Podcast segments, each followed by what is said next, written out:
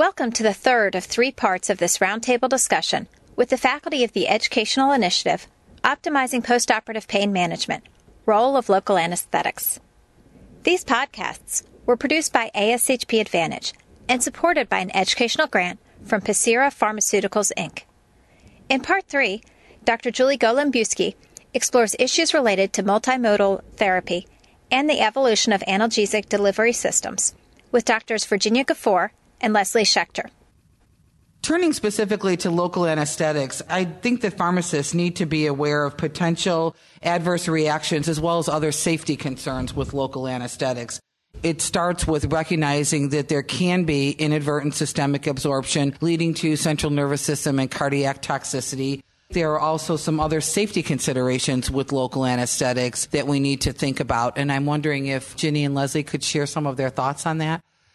Great, Julie. This is a topic that we've had to do a lot of education with our pharmacists, especially as we started bringing in more elastomeric pump use and Exparel, because quite honestly, the pharmacists didn't even know that you can give too much local anesthetic, especially if you um, have a patient that has orders for lidoderm patch. They just had Exparel and all of a sudden they have to be brought back to the OR room two days later again for another procedure, then the question goes, oh, how long do we need to wait before we give another local anesthetic? And oh, what kind of local anesthetic should we give? And so the first thing that we had to do in answering that is build the recognition in order sets as well that there is a maximum dose to local anesthetic and putting cues on the MAR that you can't give any lo- other local anesthetic within 96 hours of Exparel. That's an example of liposomal bupivacaine. But we also needed to have the pharmacist understand what a local anesthetic toxicity may manifest as because that was a question that when you build an order set and you say watch for signs and symptoms of local anesthetic toxicity, the first question is, well, are they going to have heart block right away? And it's usually the numbness, tingling of the lips, or they're starting to feeling faint. The blood pressure may drop a little bit. And if that's not recognized, then, you know, they may not see that as a problem giving more local anesthetics. So these are some of the basic education components of it. And then we also had to, again, talk about other ways that pharmacists should be monitoring local anesthetics through maybe triggers that occur in EPIC. I'm saying that, you know, this patient already has had something on the MAR. Do you really want to approve another order for it? So those were some of the ways that we modified it on the front line so that um, our pharmacists that maybe don't have as much experience could learn through some of the systems we built in. The other thing we have to be very careful about with local anesthetics is the fact that it can be administered by a surgeon or an anesthesiologist. They need to communicate with each other. But in addition to that, for instance, at our institution, when the elastomeric pump devices first came in, we had no idea that they were even there and that they were being filled in the ORs and that, you know, we were getting orders for 200 mLs of bupivacaine. Why? And so we discovered we had these and then a decision had to be made. Who was going to prepare these because they were made in the OR? And with USP 797, it was decided they would be made in the pharmacy and then it was decided they'd be outsourced. And then you had the issue with outsourced pharmacies. So there's a lot of issues that need to be addressed by the pharmacy.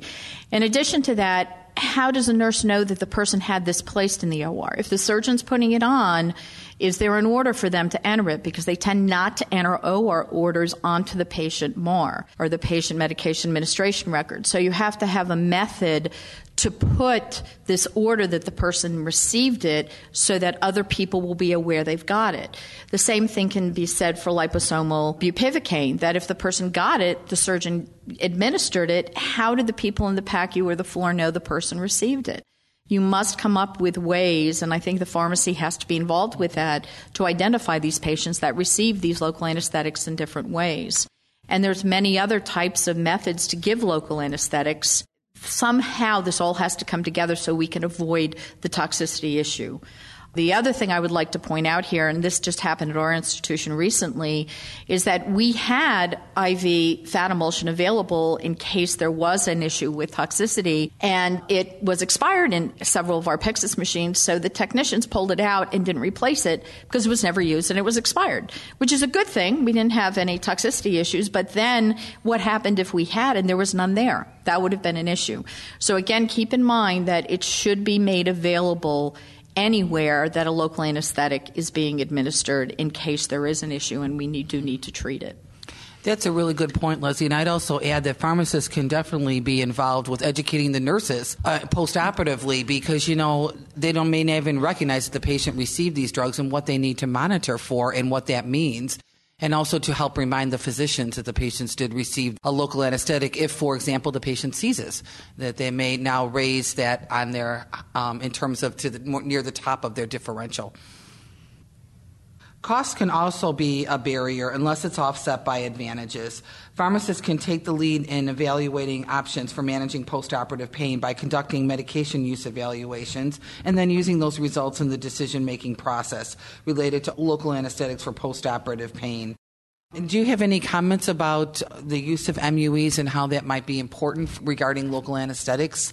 Depending on what volume you're using, it can create quite a cost that you're going to be assessing. For example, if you have to use 600 mils of uh, local anesthetic like ropivacaine to fill an elastomeric pump, you're looking at about $300 just in the drug cost, you know, on average, mm-hmm. if you're looking at the price indices for ropivacaine. It's similar with other local anesthetics versus comparing it to a vial of liposomal bupivacaine, which is roughly around the same price. So if you're looking at cost to cost, sometimes, you know, the drug costs can be equated, but it's actually the delivery system is where you'll bear the biggest difference in the cost. And so, you know, where one may be just a single injection or an infiltration process um, versus the other, which is a pump that maybe is running for three days and the cost of the pump is much higher when we have looked at MUEs, we also look at what devices or the drug is being used for and what procedures they're being used for because sometimes the cost is actually minimized when you're seeing that it has different indications for different uses and efficacy. And the example that we have is we have both Exparel, which is the liposomal bupivacaine,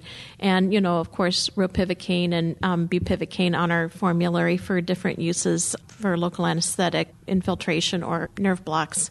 But what we've noticed is that as we've started to look at the various procedures, it has become clear with some of the um, laparoscopic cholecystectomy patients and our partial colectomy patients where we've had fairly good data using more of an infiltration or a TAPS block with liposomal bupivacaine rather than putting on an elastomeric pump. We used to use a lot of elastomeric pumps in those populations and send them home with an elastomeric pump, but we found that they get fairly good pain control with a single shot with Exparel versus that pump and it's actually even less cumbersome for the patient. So, where we're seeing the good pain outcomes and we're seeing the advantages of discharging a patient the same day, there's definitely advantages of using one over the other. If you can take that data into consideration and you um, factor in all the costs and the patient satisfaction with it, then you really um, have a good way when you're doing that MUE of balancing out the indication versus cost.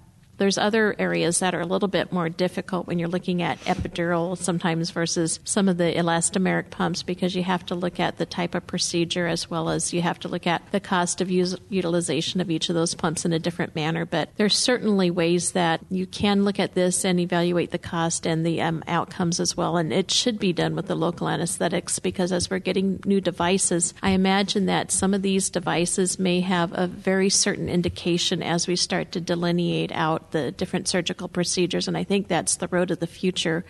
People are going to want a clearer indication on which device is better for epidural versus a paravertebral versus a regional nerve block, and I think that's where we're headed. I agree with you, Jenny, and I'll also add on that because we've all experienced the drug shortages. The drug shortages of the local anesthetics have actually caused us to look at the concentrations that we're using and do we really need 0.2% of ropivacaine Or are there certain types of blocks where we could use 0.1% and, and get the same efficacy? And that's where looking at your data and looking to see if you can make some changes is actually important and to make any local anesthetics you can mm-hmm. get to last as long as possible mm-hmm. and be able to meet the needs and provide the patients with the best postoperative pain management regimen. One of the other things, as you said, with drug shortages that happened at our institution is we were using bupivacaine in our elastomeric pumps. And then there was a bupivacaine shortage. So we went to ropivacaine, and ropivacaine was far more expensive. And so that was the point in time that some of our surgeons decided that they were willing to try the liposomal bupivacaine because although it is more expensive, when you compare it to putting an elastomeric ball with ropivacaine, it was probably less expensive. So you have to kind of weigh what's going on in our world of drug shortages in this day and age also. Well, thank you very much, Ginny and Leslie. I really enjoyed hearing your perspectives and tips related to the management of postoperative pain. And I'm sure pharmacists listening to this also found it very interesting. Thank you. Thank you very much. This concludes the third and last part of the roundtable discussion. Two web based continuing pharmacy education activities related to the management of postoperative pain will be available, one in March and the other in April 2014. To access these activities and other educational opportunities on this topic, visit the web portal at www.ashpadvantage.com forward slash post-op pain.